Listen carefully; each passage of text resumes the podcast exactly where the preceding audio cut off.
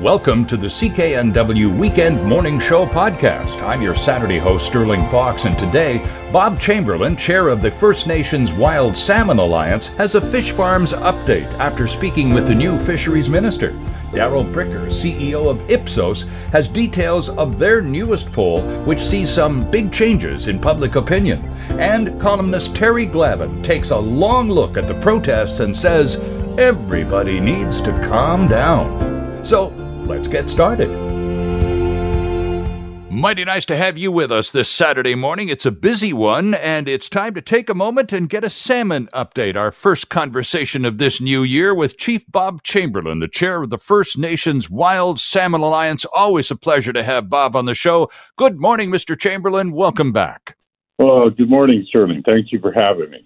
It's good to have you, Bob. We have a new minister, a British Columbia minister in Joyce Murray from Vancouver Quadra. Uh, the government, and you and I have talked about this a couple of times, uh, the, uh, the new minister reiterating the, uh, the, the current government's plan to transition from open net pen salmon farming in BC waters by 2025. The new minister following uh, Bernadette Jordan, her predecessor from Nova Scotia, and maintaining the commitment. So there's the there's there are the words, Bob. How about deeds? Anything from the new minister in terms of action yet that uh, leads you to believe she means what she says?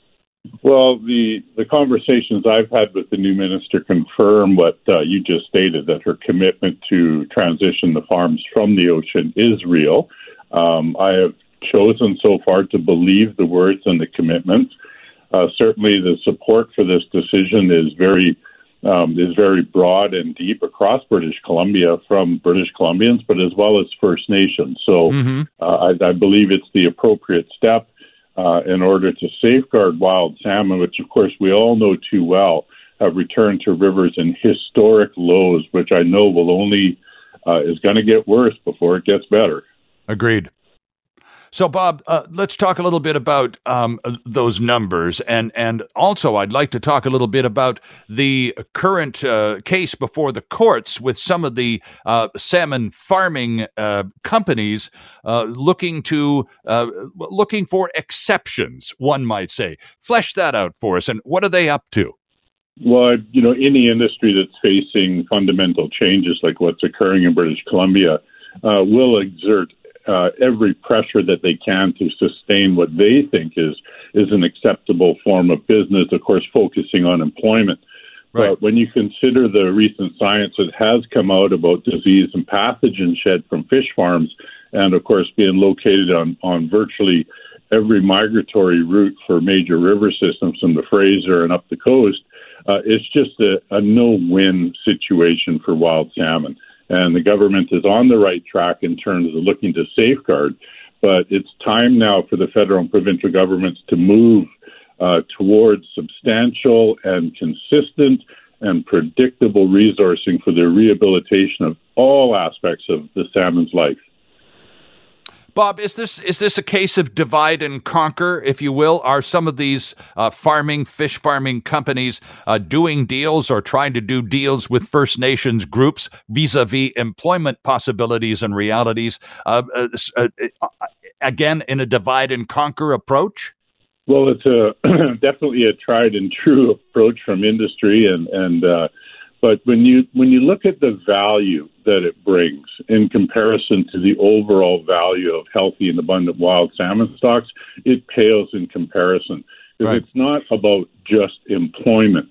It's about the environment. It's about the wildlife. It's about the other aspects of employment that British Columbia was built upon in terms of healthy and abundant wild salmon stocks.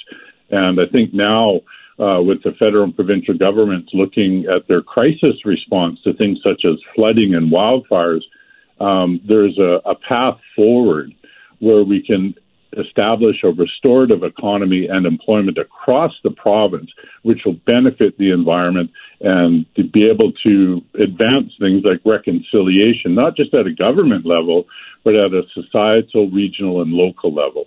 Hmm. Uh, Bob, uh, this is kind of a shot in the dark question, but you said you've been speaking with Minister Murray since she's be, uh, been appointed Fisheries and Oceans. So, in your conversations, this has been a story that we've been following on the radio here. You, perhaps you've even heard us.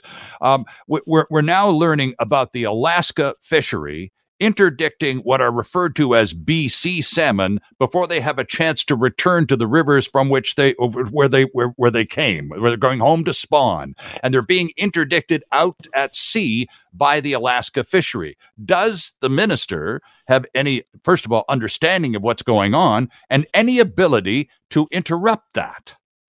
Well, I've not spoken to the minister about that specific uh, impact to, to BC's wild salmon but I'm aware that uh, the First Nations of the Skeena River, uh, yep. the Chilcotin Nation, have come out publicly having, uh, expressing grave concern. And the problem or issue that I have from a First Nation Wild Salmon Alliance perspective is that First Nations are under the umbrella of Canada at those kinds of discussions. And so, whatever trade offs may be happening, and I'm quite sure we're all aware of different trade offs made at the highest level internationally, my mm. concern is that First Nation rights, which are found protected in the Constitution, are not adequately being spoken to by First Nations. Whereas if you look at Washington State, the Washington State tribes sit as equals to the Washington government in those discussions. Uh-huh. So I uh-huh. think it's time that we look at where is it that First Nations represent their rights at every level and not have Canada uh, make the colonial decision of no, you'll sit underneath our umbrella rather than recognizing that uh, First Nations have a very clear right to salmon for food security, culture, traditions, and so on, and let them have the appropriate voice to advance at international stages. Yeah, and Bob, uh, final question to you, and it's great to have you back as always. How likely is that going forward to see a seat at the table specifically dedicated to that? Well, I believe it, it comes down to how meaningful is the government's commitment to the United Nations Declaration on the Rights of Indigenous People, because in there there is many sections that give uh, appropriate space for First Nations to speak for decisions about things like food security and so on. But I think, you know, at this point now we have to look not only at protection of wild salmon that are returning, returning, sorry, but to really look at and build upon what Premier Horgan's government has done by stepping up and providing a, uh, some resources for the BC Salmon Restoration Innovation Fund. But it's time that we have a very large hopefully once in a lifetime investment where we can have predictable rehabilitation for the next 10 years. Mm-hmm. Bob, we'll wish you good luck in, in, in, getting that organized. And we always are very grateful for the few moments we get with you to keep us posted on the First Nations perspective on the salmon fishery, still a vital part of the BC economy. Thanks very much, Bob. Thank you. Have a great morning. An Ipsos poll published the other day and conducted exclusively for Global News shows that nearly 46% of Canadians say they may not agree with everything the trucker convoy says or does, but the frustration of protesters is legitimate and worthy of sympathy. That's sympathy, rather. That's 46%, and that number rises to 61% among Canadians aged 18 to 34. There's a lot of information to unpack here, and we're very fortunate to have Darrell Bricker, the CEO of Ipsos Public Affairs, join us from Toronto well, to, uh, to, to do that with this poll. Darrell, good morning. Welcome back. Good to have you with us. Well, thanks for having me on, Sterling. It's uh, really nice to be talking to you again. Well, this is an important poll, Darrell. This is this a very volatile weekend right across the country. So let's unpack the numbers, please, because uh, I think it's it's important to distinguish between sympathy for the cause, but um, perhaps not so much with the tactics. Yeah, and that's what we're really seeing here. What the what this protest has done, and I wouldn't even specifically say it's the you know the individuals in the protests or the tactics that they've chosen, but that that level of frustration that it seems to be emanating is something that's resonating with a bigger population out there in Canada. So yep. around half of us are saying, you know what, I'm frustrated too. and uh, thus thus the sympathy factor that is again, regardless of of the individuals or the the uh, the manifesto that they brought along with them, the, uh, those those specifics don't seem to matter in terms of the tone that they have struck. Correct.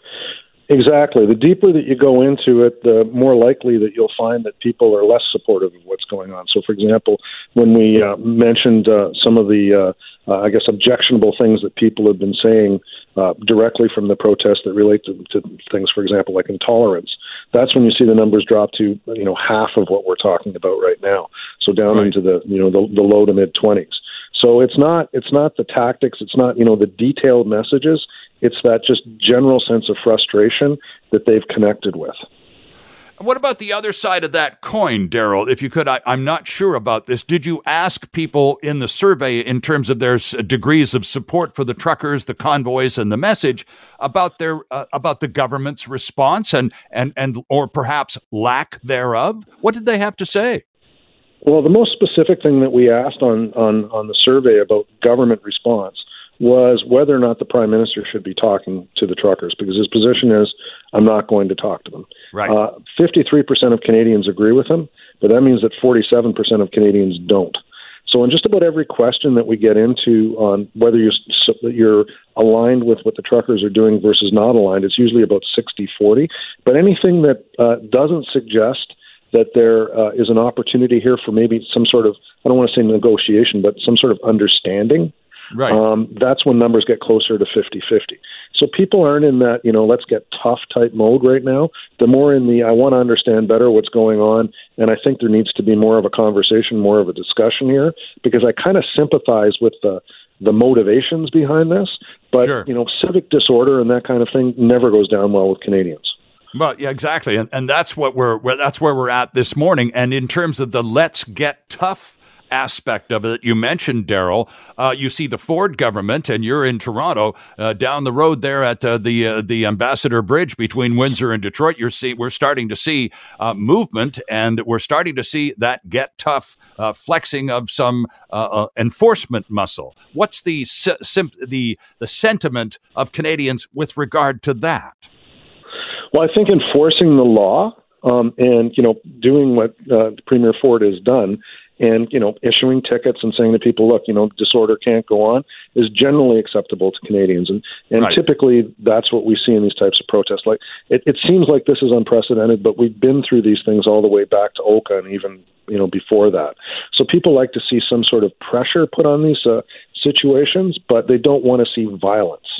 And you know so that's when i when i hear people saying you know send in the army or do these we're not there. Right. The Canadian public's not there yet. I mean, they do believe that just enforcing the law and uh, and um, um, police acting as police should act should be enough but we'll right. see where it goes. Based on what I'm seeing this morning on you know various media, it seems like things are starting to break up. Maybe there's going to be a core that's left at the end, but it's not going to be the protest that was was was there even you know as late as last night. So we'll see where it goes through the day. But uh, yeah. right now, Canadians, I, I think the, the the way that they would look at it is restoring some some form of order, but also being sympathetic to the motivations that drove what, what's going on. Well, I, I, would agree. And did you get any uh, uh, uh, information or, or, feedback regarding specifically, Darrell, the length of the protest in Ottawa? I mean, first of all, this wasn't exactly a surprise uh, issue. People knew it was coming a week in advance, and it's been there now for a couple of weeks. So now we're several weeks into all of this, and precious little has been done in Ottawa. Did you get into that with your uh, with your polling questions? Uh, no, we didn't. We didn't talk specifically about that, and I actually think that there's a separation between what's happening in Ottawa and what's happening at places like the Ambassador Bridge or other choke points that go over Coutts the or whatever. Right. Yeah, where where there's a there's a something that affects um, Canada's uh, supply chain and it affects uh, our trade and and you know people are getting laid off as a result of it. That kind of thing. There's one thing associated with that and then looking at what's going on in downtown Ottawa, where uh, it's terrible for the local residents, but it doesn't seem mm-hmm. like anybody else is really being affected. So I think they're kind of separating in their minds those two sorts of things, and uh, as a result of that, um, some progress on what's happening uh, on the uh, on the, the various crossing points is probably going right. to be greeted with, uh, um, I would say, support by the Canadian population, even if, uh, particularly if there is no violence that's associated with it. But the uh, problem in Ottawa is one that appears to be ongoing and yes. is sticking specifically to the Prime Minister. Exactly. Okay. Uh, let's talk a little bit of, if we can, because I mentioned it at the beginning of the conversation, Darrell. Uh, there's this 46% of Canadians who uh, who are sympathetic with the the tone uh, of the of, of, the protest, not necessarily the the strategy and the tactics, but that number actually goes up into the low 60s when you talk about younger Canadians. Talk to us about various demographic support. Yeah, so one of the things that's surprising on this is, of course, you get the normal geographic distribution of a supporter or opposition with anything that has to do with the federal government. Uh, and you get, uh, uh, you know, the partisan types of distributions. But what was surprising in this survey was that you got two things that really popped up that underscore the difference between how people are experiencing what's, experiencing what's this pandemic. One of them is younger people who we've seen yep. all the way through the course of this who are the most upset about the, the fact that their lives have been put on hold mm-hmm. by this situation, and also people who are less affluent. So people who are earning lower incomes or, or lower income individuals. They're the ones who are, are most supportive of what the truckers are doing. So there's a class element here that you don't typically see on a lot of political issues in Canada. Interesting. Those who are most likely to have been adversely affected for now two years and counting would be perhaps among the most uh, strident in, in this uh, protest. Well, I think one of the, the lines of this whole thing that people, historians are going back and quoting was the uh, the Liberal member of Parliament. He said, you know, not everybody can get through this uh, working from their cottage on an iMac. Interesting and stuff. So it's those other pe- the people who aren't able to do that that are the ones that are more aligned with what the, the truckers are talking about. Again, as I said before, not specifically about the tactics, not about the people who are making or creating the, the chaos and, and the mayhem related to uh, uh, um, the, the various places where this has been breaking out, but the frustration, that sentiment that's associated with it, they feel it too. No question. You can feel it from coast to coast. Darrell Bricker, thanks very much for joining us this Saturday morning. Always a pleasure to have you with us and very important information today. Much appreciated. Thanks a lot, Sterling. It's a pleasure to welcome Terry Glavin to the program. Now, Terry addressed the notion of frustration in a column uh, which we picked up here in the Vancouver Sun a couple of days ago. The heading was Trudeau and Carney are only making this worse. Everyone needs to calm down. Terry Glavin, well said. Good morning. Welcome back. Hi. Good to talk to you. Terry, tell us a little bit more about the column. Uh, you, you, you talk about, uh, and the subheader, opinion. Quite a few of Canada's journalists would benefit from chilling out and focusing on doing their jobs. You uh, indicate in the column the media is not helping in many instances. Yeah, you know, it's a it's a something I've been paying attention to for quite some time. It's uh, you can dress it up in fancy language, as a lot of people have we're living through a kind of a crisis of epistemology, which is to say that we're failing to make a distinction between what we know and what we believe. Right. And our assertion of, of, of, of truth claims is in you know less and less based on objective fact, on fact checking, on uh, peer review, on uh, experimentation, replication, falsification and we're just sort of going with our gut and also feeding into narratives and what and I don't want to be mean to my colleagues in the media about this. A lot of this has got to do with the fact that you know we've lost something like 450 news organizations in Canada over the last uh, 15 years or so. Mm-hmm. Um, you know, newsrooms are closing everywhere and and you know this sort of decline in trust in the media is it's hard to say which is the cause and which is the effect, right? right. And the interesting thing about that Bricker poll that you just mentioned is that there was a Leger poll uh, only a, a, week or so ago um, that showed that something like 40% of Canadians have some, and vaccinated Canadians have sympathies with the uh, the protesters. Well, it looks like it's hovering close to fifty percent now. right. That's right. And my the, the only point I was I was trying to make in in my my column was we really do need to calm down a little bit.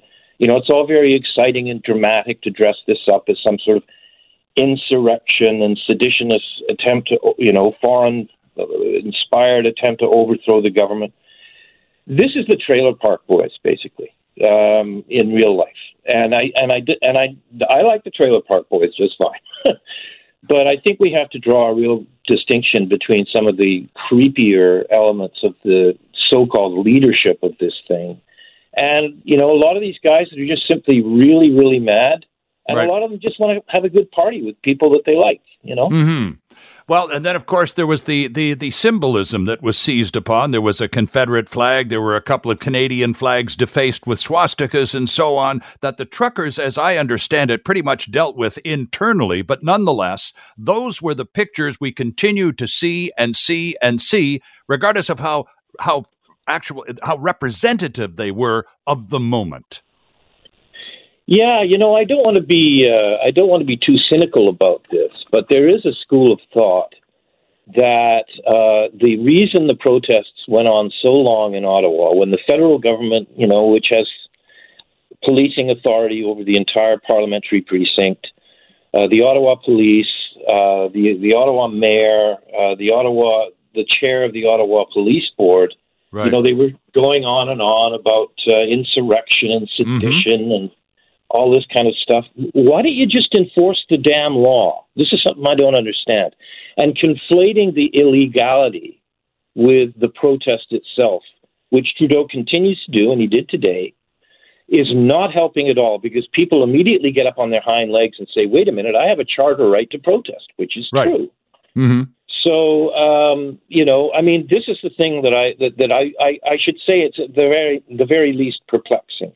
How it came to pass that you know a few hundred guys with with with trucks honking their horns managed to paralyze this capital city of this country for days on end when all it would have taken was a couple of cops to say look we're not just going to we don't need 2000 extra police to come in and hand out parking tickets mm-hmm. if you're disturbing the peace if you're blocking traffic if you're setting open fires in downtown ottawa you're going to stop it. You're going to stop it right now, or the handcuffs come out. Simple. Protest to your heart's content, but you can't break the law. Yeah. And I, you know that wasn't done, and and you can be sure that the liberals love this. They go, great. We can smear the conservatives. You know, they're all a bunch of, you know, they're all consorting promiscuously with Klansmen and Nazis and all this right. sort of thing. And it's all very dramatic. But at some point, I think you just need to, you know, calm the hell down and enforce the law. And I see that's happening on the Ambassador Bridge this morning. That's Finally. correct. Now, uh, Terry, the other the other part of that, though, in, in terms of enforcing the law, is many of us, I, I, I think probably millions of us, were stunned that it took a 21 year old Ottawa woman to go to court exactly. to get an injunction to stop the horn, the horn blowing and, and other uh, invasive behaviors and so on. Why on day one were the authorities not in court looking for that sort of uh, protection or enforcement muscle that an injunction can deliver, that only an injunction could deliver? Why did we wait an extra week and for some kid to finally come forward and do it for them? Well, you know, there's been a lot of really good investigative journalism. Well, no, that's not true. There's been a little bit of very good investigative journalism uh, about the leaders of the protest, and the, some of them are really unseemly. Let's face it. I mean, I don't even know if they're leaders of the protest, right? But these the strange cast of characters that got involved in this from the very beginning. But there's been very, very little journalism that's uh, targeted at answering that question that you raised. I mean, what the hell what? Why was the why? Indeed, why did it come to a private citizen who had to right. go and seek a court injunction again? I mean, you know, I, I, I, I, I'm fine with mandates. I'm fine with masks. I'm fine with the passport. You know, I mean, it's a real inconvenience. There are a lot of people. My daughter's a musician. Uh, you know, she hasn't been able to do any concerts and performances for God knows how long. I was sure, really yeah. hell on earth right for a lot of people. But uh, you know, there does come a point, I think, where we really just have to sort of calm down a little bit, stop trying to make political hay out of this, let people protest. Doesn't matter if you don't agree with them. Let them protest to their heart's content. And uh, but if they break the law, you know there does come a point where you're going to have to say sorry, lads, but you're going to go face down in handcuffs back of my police cruiser to the mm. Crowbar Hotel if you if you keep breaking the law. Right, People, right. I don't know what I don't know why we need the emergency. What is that? We need the Emergency Powers Act for this.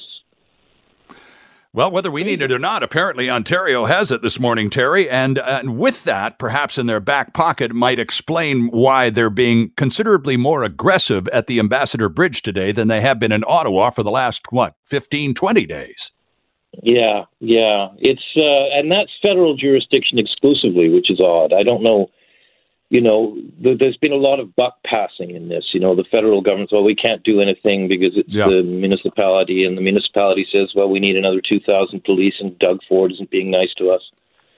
Uh, you know, I, I just, uh, this has been a tremendous embarrassment for this country. I mean, we've been completely seized of this for days and days and days on end. Meanwhile, the the earth keeps turning. It's, That's right. The world keeps rotating around the sun. The Russians are about to invade Ukraine.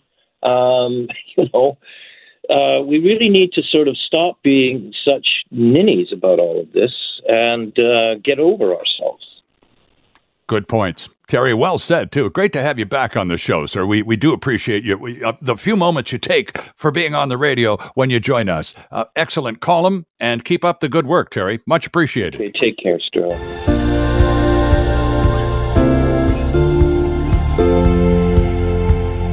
Thanks for listening. Don't forget to subscribe wherever you get your podcasts or listen to us live, 6 to 9 weekend mornings. I'm Sterling Fox. Have a great week.